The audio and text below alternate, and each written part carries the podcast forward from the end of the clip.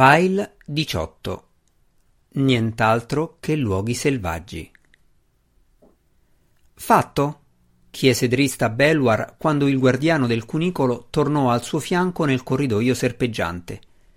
Il focolare è scavato, rispose Belwar sbattendo tra loro le mani di Mitral con aria trionfante, ma non troppo rumorosamente. E ho sgualcito in un angolo il rotolo di coperte che avevamo in più. Ho strascicato gli stivali ovunque sulla pietra e ho messo la borsa che porti al collo in un luogo che verrà trovata facilmente. Ho anche lasciato alcune monete d'argento sotto alla coperta. Immagino che non ne avrò bisogno molto presto comunque. Belwar riuscì a ridacchiare, ma nonostante il sacrificio, Drist si rese conto che lo Svirfenebli non si separava facilmente da oggetti di valore. Bell'inganno, disse Drist per non farlo pensare a quanto gli era venuta a costare la cosa. E tu, Elfo Scuro? chiese Belwar. Hai visto o sentito nulla? Nulla, rispose Drist. Indicò un corridoio laterale. Ho mandato Gwenvivar a effettuare un ampio giro. Se c'è qualcuno nelle vicinanze, lo sapremo ben presto. Belwar annui. Ottimo piano, notò.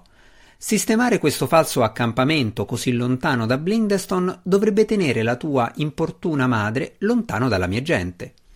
E forse porterà la mia famiglia a credere che io sia ancora in questa regione e abbia intenzione di restarvi, aggiunse Drizzt speranzoso. Hai pensato in qualche modo alla nostra destinazione?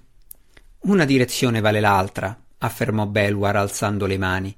Non ci sono città vicine da nessuna parte oltre alla nostra, almeno Nessuna che io sappia. A ovest, allora, propose Drist, gireremo intorno a Blindeston e ci inoltreremo nelle regioni selvagge, lontano da Menzo Berranzan. Sembrerebbe una saggia decisione, ne convenne il guardiano del cunicolo.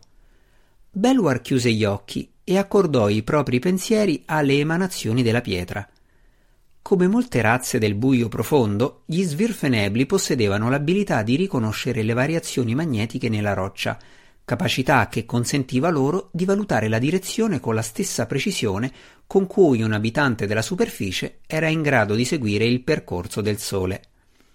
Un attimo più tardi Belwar annui e indicò il tunnel giusto. A ovest, disse Belwar, e rapidamente maggiore sarà la distanza che riusciremo a porre tra te e tua madre e più sicuri saremo.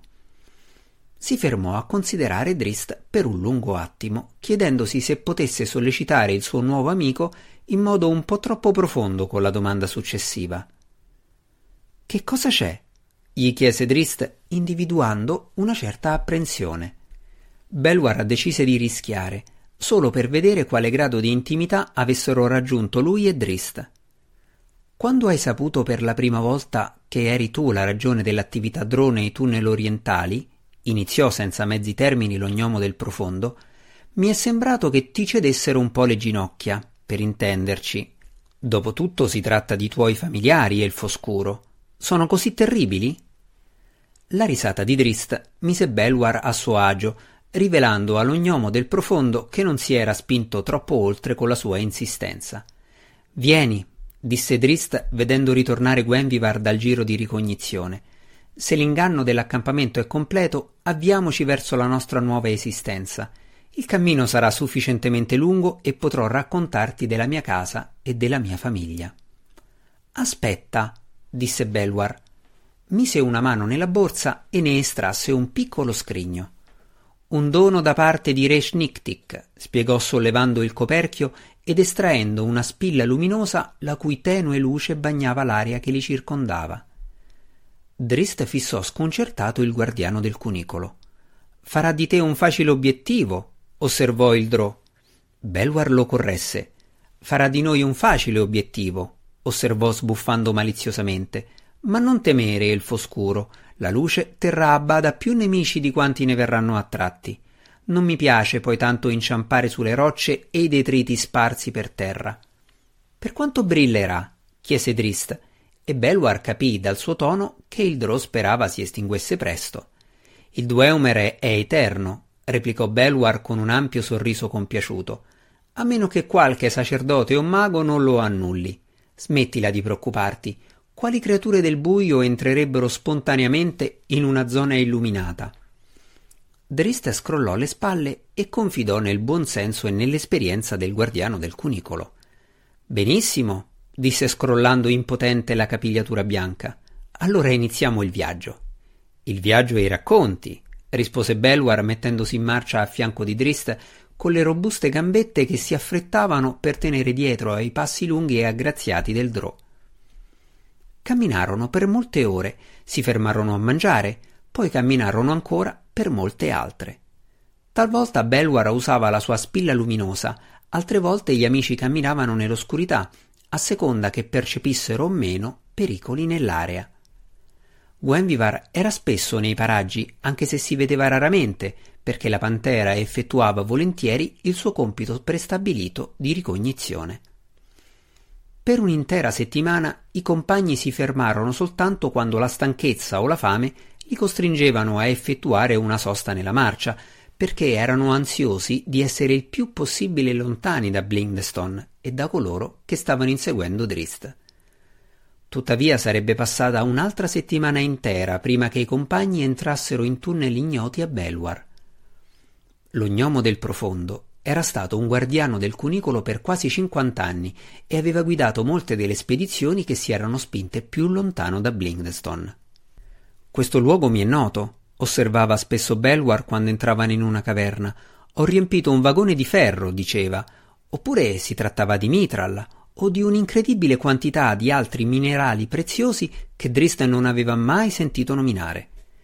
E benché i lunghi racconti delle spedizioni minerarie del guardiano del cunicolo portassero tutti fondamentalmente nella stessa direzione, ovvero alla descrizione dei diversi modi in cui un ognomo del profondo poteva tagliare la pietra, Drista ascoltava sempre con attenzione, assaporando ogni parola.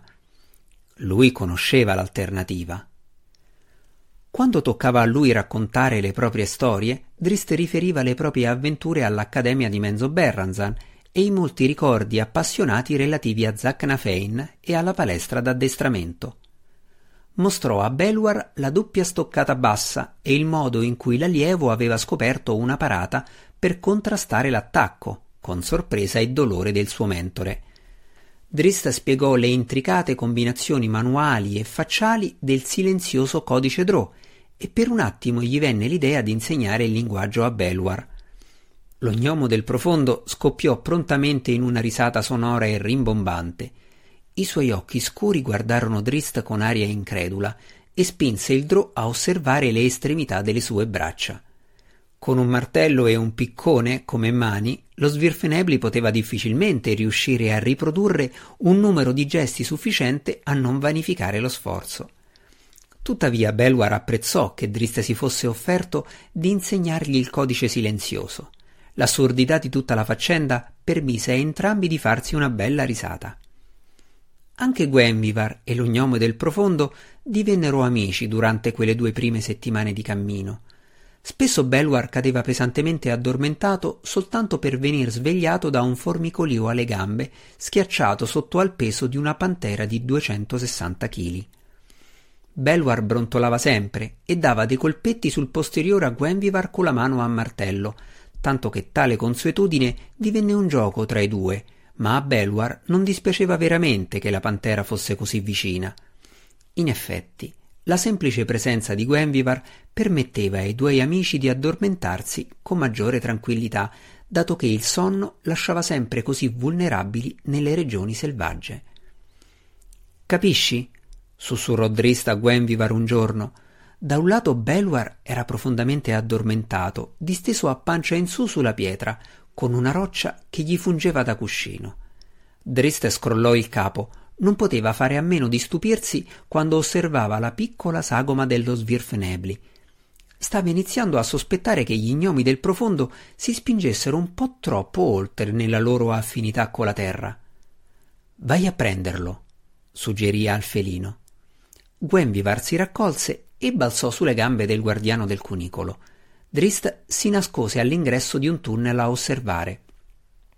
Soltanto qualche minuto più tardi Belwar si svegliò ringhiando. Magga Cammara, pantera! brontolò lo gnomo del profondo. Perché devi sempre dormire su di me invece che accanto a me? Gwenvivar si spostò lentamente, ma in risposta emise soltanto un profondo respiro. Magga Cammara, felino! ruggì di nuovo Belwar.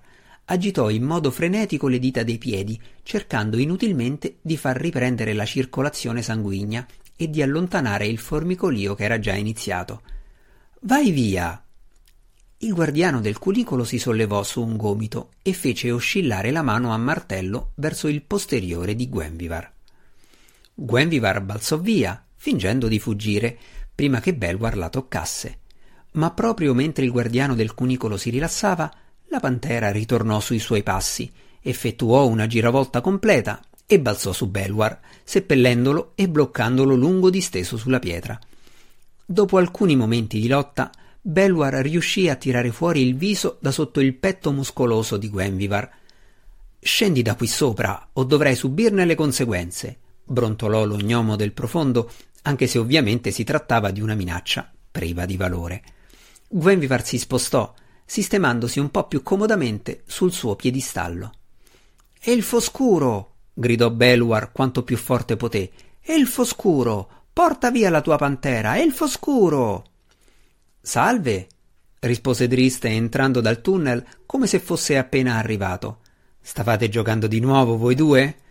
Avevo pensato che il mio periodo di tempo di sentinella stesse avvicinandosi alla fine. Il tuo tempo è passato, rispose Belwar, ma le parole dello Svirfenebli vennero soffocate dalla folta pelliccia nera mentre Gwenvivar si spostava di nuovo. Tuttavia Drist riuscì a vedere il lungo naso adunco di Belwar arricciarsi per l'irritazione. Oh no, no, disse Drist, non sono così stanco. Non mi sognerei neppure di interrompere il vostro gioco. So che vi divertite talmente tanto entrambi. Passò lì accanto, dando a Gwenvivar un affettuoso buffetto sulla testa e ammiccandole maliziosamente mentre passava. Elfo scuro! brontolò Belwar dietro di lui mentre questo si allontanava. Ma il drò non si fermò e Gwenvivar, con la benedizione di Drist, si addormentò ben presto profondamente. Drist si acquattò e rimase assolutamente immobile, consentendo ai suoi occhi di effettuare il passaggio dall'infravisione, che gli consentiva di vedere il calore degli oggetti nello spettro infrarosso, alla vista normale nel regno della luce. Anche prima del completamento della trasformazione, Drist capì che la sua ipotesi era stata corretta. Davanti a lui, al di là di un basso passaggio a volta di creazione naturale, giungeva un bagliore rosso. Il Drò mantenne la propria posizione, decidendo di fare in modo che Belwar lo raggiungesse prima di andare a indagare. Soltanto un attimo dopo scorse il bagliore più fievole della spilla incantata dell'ognomo del profondo. Spegni la luce! sussurrò Drist, e il bagliore della spilla scomparve. Belwar strisciò lungo il tunnel per raggiungere il suo compagno. Anche lui vide il bagliore rosso al di là del passaggio ad arco e comprese la cautela di Drist. Puoi portare la pantera? chiese piano il guardiano del cunicolo. Drist scrollò il capo. La magia è limitata a certi lassi di tempo. Il fatto di trovarsi nel piano materiale stanca Gwenvivar. La pantera ha bisogno di riposare. Potremmo tornare da dove siamo venuti, suggerì Belwar. Forse c'è un altro tunnel nei paraggi. Cinque miglia, rispose Drist, ripensando alla lunghezza del corridoio continuo che si erano lasciati alle spalle. Troppo lungo. Allora vediamo che cosa c'è oltre, arguì il guardiano del cunicolo e avanzò con audacia. A Drizzt piacque l'atteggiamento coraggioso di Belwar e si unì rapidamente a lui. Al di là della volta, per oltrepassare la quale Drizzt dovette piegarsi quasi in due, trovarono una grotta ampia ed elevata il cui fondo e le cui pareti erano coperti da uno strato simile a muschio che emetteva la luce rossa. Drist si arrestò di colpo, interdetto, ma Belwar riconobbe fin troppo bene quella roba. Baruchi! sbottò il guardiano del cunicolo, mentre la parola si trasformava in una risata. Si volse verso Drist e, non vedendo alcuna reazione al suo sorriso, spiegò Sputatori cremisi, elfo scuro. Sono decenni che non ne vedo una tale quantità. Sono uno spettacolo decisamente raro, sai? Drist, ancora interdetto, eliminò la tensione dai propri muscoli e scrollò le spalle. Poi iniziò ad avanzare. La mano a piccone di Belwar si agganciò al suo braccio e il forte gnomo del profondo lo fece volgere bruscamente. Sputatori cremisi, ripeté il guardiano del cunicolo, sottolineando esplicitamente le parole. Magga Cammara, elfo scuro, come te la sei cavata nel corso degli anni? Belwar si volse di lato e sbatté la mano a martello contro la parete del passaggio ad arco, staccandone un pezzo di pietra di notevoli dimensioni. Lo raccolse con la parte piatta della mano a piccone e lo lanciò lungo il lato della caverna. La pietra colpì il fungo color rosso brillante con un lieve tonfo, poi si sollevò un'esplosione di fumo e di spore. Sputano, spiegò Belwar, e le spore ti soffocheranno a morte. Se hai intenzione d'attraversare questo luogo, cammina con leggerezza, mio ardito e sciocco amico. Drist si grattò le chiome bianche scompigliate e prese in considerazione la difficile situazione in cui si trovavano. Non aveva alcun desiderio di ripercorrere le cinque miglia lungo il tunnel, ma non aveva neppure intenzione di attraversare arrancando in questo campo di morte rossa. Rimase fermo appena oltrepassato il passaggio ad arco e si guardò intorno alla ricerca di qualche soluzione. Varie pietre, un possibile passaggio fuoriuscivano dai baruchi e oltre si apriva un percorso di pietra libera ampia circa tre metri che si stendeva perpendicolarmente al passaggio ad arco attraversando l'abisso. Possiamo effettuare il passaggio, disse a Belwar. C'è un chiaro sentiero. C'è sempre in un campo di baruchi, rispose sottovoce il guardiano del cunicolo. Gli orecchi acuti di Drist colsero il commento. Che cosa intendi? chiese balzando agilmente verso la prima delle pietre sollevate. C'è un ingordone nei paraggi, spiegò lo gnomo del profondo. O c'è stato? Un ingordone? Drist balzò prudentemente all'indietro e tornò accanto al guardiano del cunicolo. Un grosso bruco, spiegò Belwar. Agli ingordoni piacciono i baruchi. Sono le uniche creature che non sembrano infastidite dagli sputatori cremisi. Quanto grosso? Quanto largo era il sentiero lasciato libero? gli chiese Belwar. Circa tre metri, rispose Drist, balzando nuovamente sulla prima pietra per osservarlo meglio. Belwar rifletté per un attimo sulla risposta.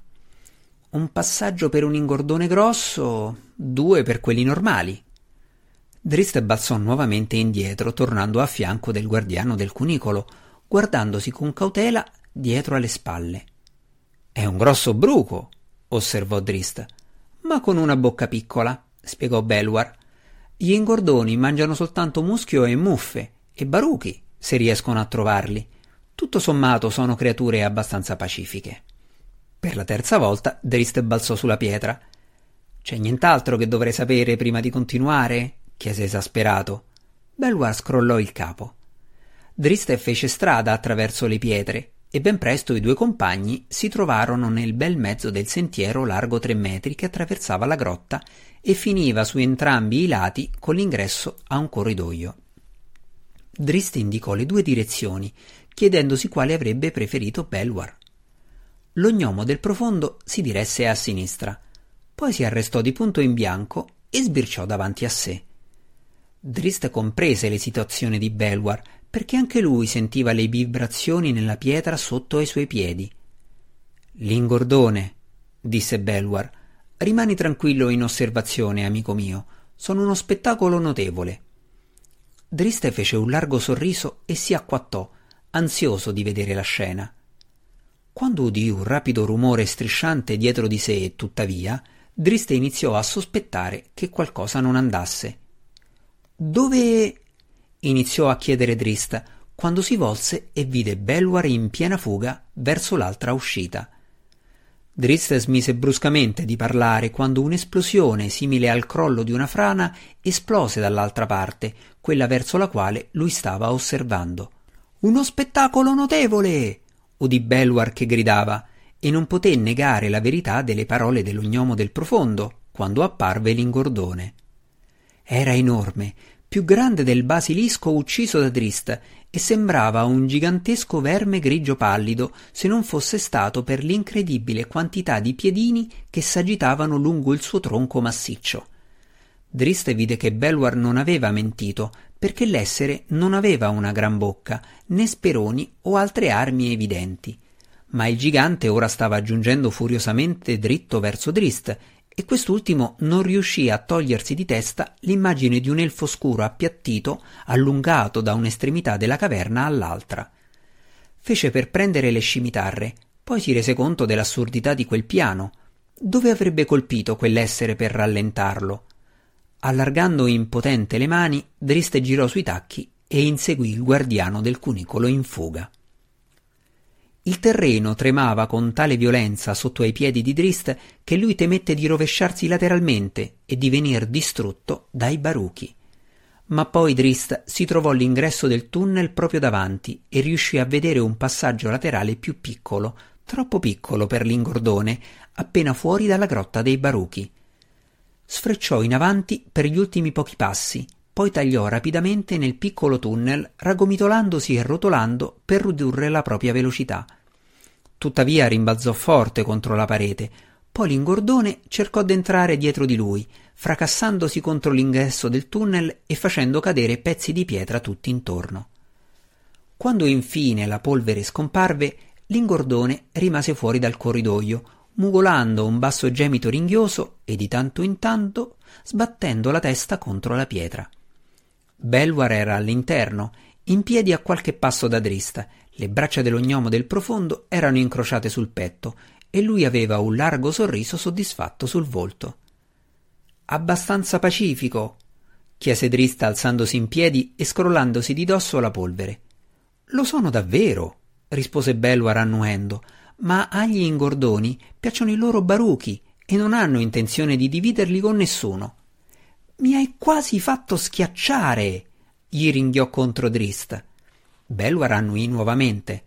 Stai bene attento, il foscuro, perché la prossima volta che spingerai la tua pantera a venire a dormire su di me, io farò sicuramente di peggio. Drist lottò duramente per nascondere un sorriso. Il suo cuore pompava ancora in modo furioso per la scarica di adrenalina, ma Drist non serbò rancore al suo compagno ripensò a scontri che aveva dovuto affrontare appena pochi mesi prima, quando si trovava da solo nelle regioni selvagge. Come sarebbe stata diversa la vita con Belwar Dissengulp al suo fianco. Molto più godibile. Drist si volse a guardare l'ingordone furioso e ostinato. E molto più interessante. Vieni, continuò lo Svirfinebli soddisfatto, imboccando il corridoio. Stiamo soltanto facendo infuriare ulteriormente l'ingordone, indugiando davanti a lui. Il corridoio si restrinse ed effettuò una svolta brusca appena a qualche metro dall'ingresso. Al di là della svolta i due amici trovarono guai ancora peggiori, perché il corridoio terminava con un semplice muro di pietra. Belwar andò subito a ispezionarlo e toccò a Driste incrociare le braccia sul petto e assumere un'aria trionfante. Ci hai portato in un luogo pericoloso, piccolo amico, disse il Drò. Abbiamo un ingordone infuriato alle spalle e siamo intrappolati in un corridoio senza uscita. Premendo l'orecchio contro la pietra, Belwar agitò la mano a martello verso Drist, in un gesto volto a tranquillizzarlo. Un semplice inconveniente, gli assicurò lo gnomo del profondo. C'è un altro tunnel dall'altra parte, a non più di due metri. Due metri di pietra, gli ricordò Drist. Ma Belwar non parve preoccupato. Un giorno, gli disse, forse due. Belwar allargò ampiamente le braccia e iniziò una cantilena troppo bassa perché Drist potesse udirla con chiarezza. Tuttavia Eldro si rese conto che Belwar era impegnato a effettuare qualche genere di incantesimo. Bivrip! esclamò Belwar. Non accadde nulla.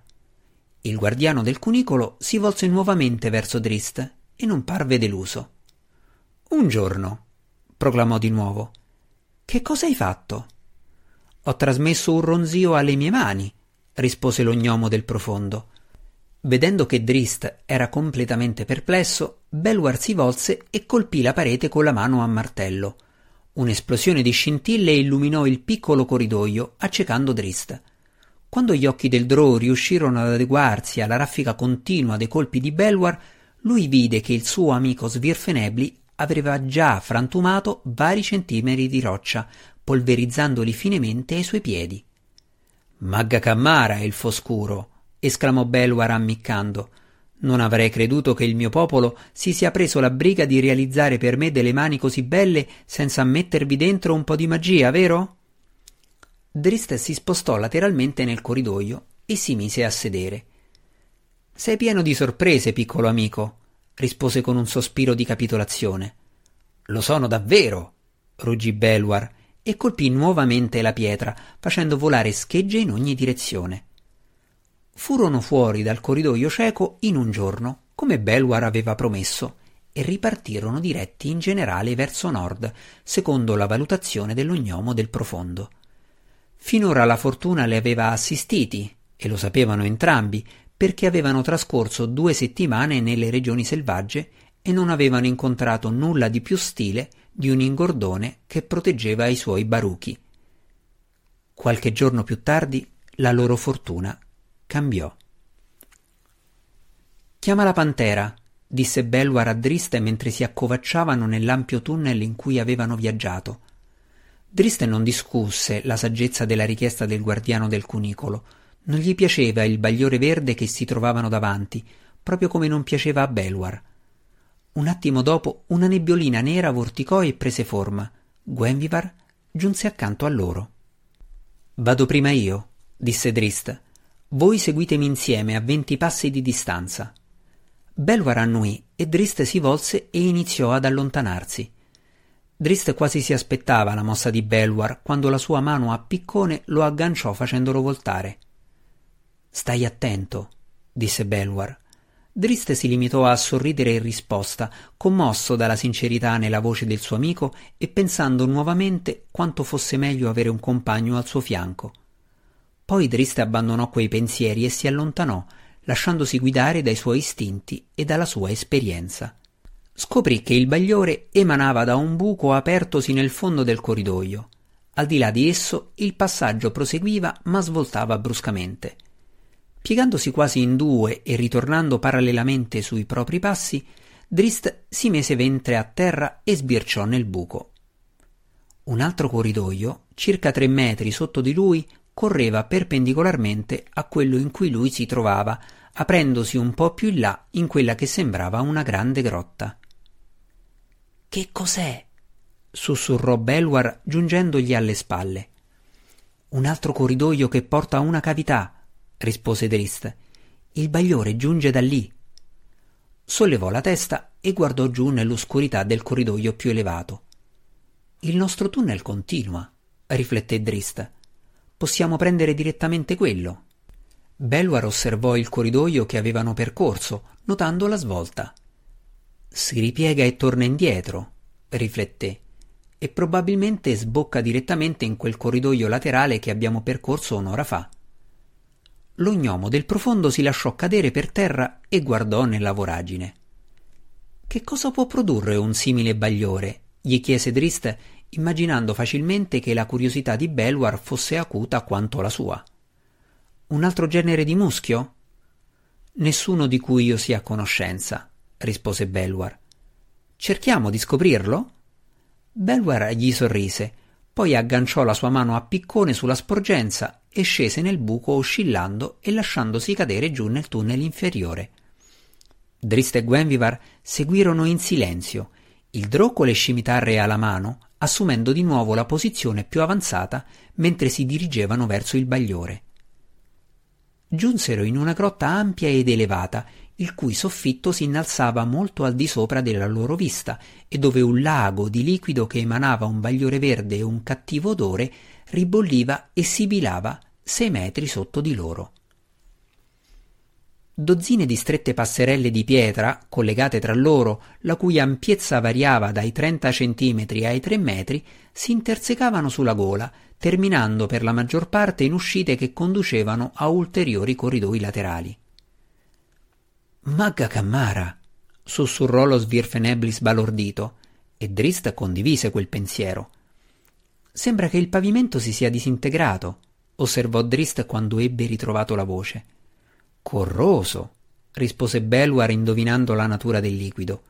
Staccò con un colpo un pezzo di pietra al suo fianco e toccando Drist per ottenere la sua attenzione lo lasciò cadere nel lago verde. Il liquido sibilò come se fosse infuriato nel punto in cui la roccia colpì la superficie e sciolse la pietra ancor prima che affondasse, scomparendo dalla vista. Acido, spiegò Belwar. Drizzt lo guardò con curiosità. Sapeva dell'esistenza dell'acido dai giorni di addestramento trascorsi sotto la sorveglianza dei maghi di Sorcere all'Accademia. I maghi spesso preparavano tali orribili liquidi per usarli nei loro esperimenti magici, ma Drist non immaginava che un acido potesse comparire naturalmente in tali quantità.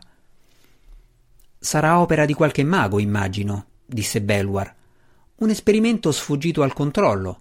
Probabilmente qui da un centinaio d'anni e continua a corrodere il terreno e ad affondare un centimetro dopo l'altro.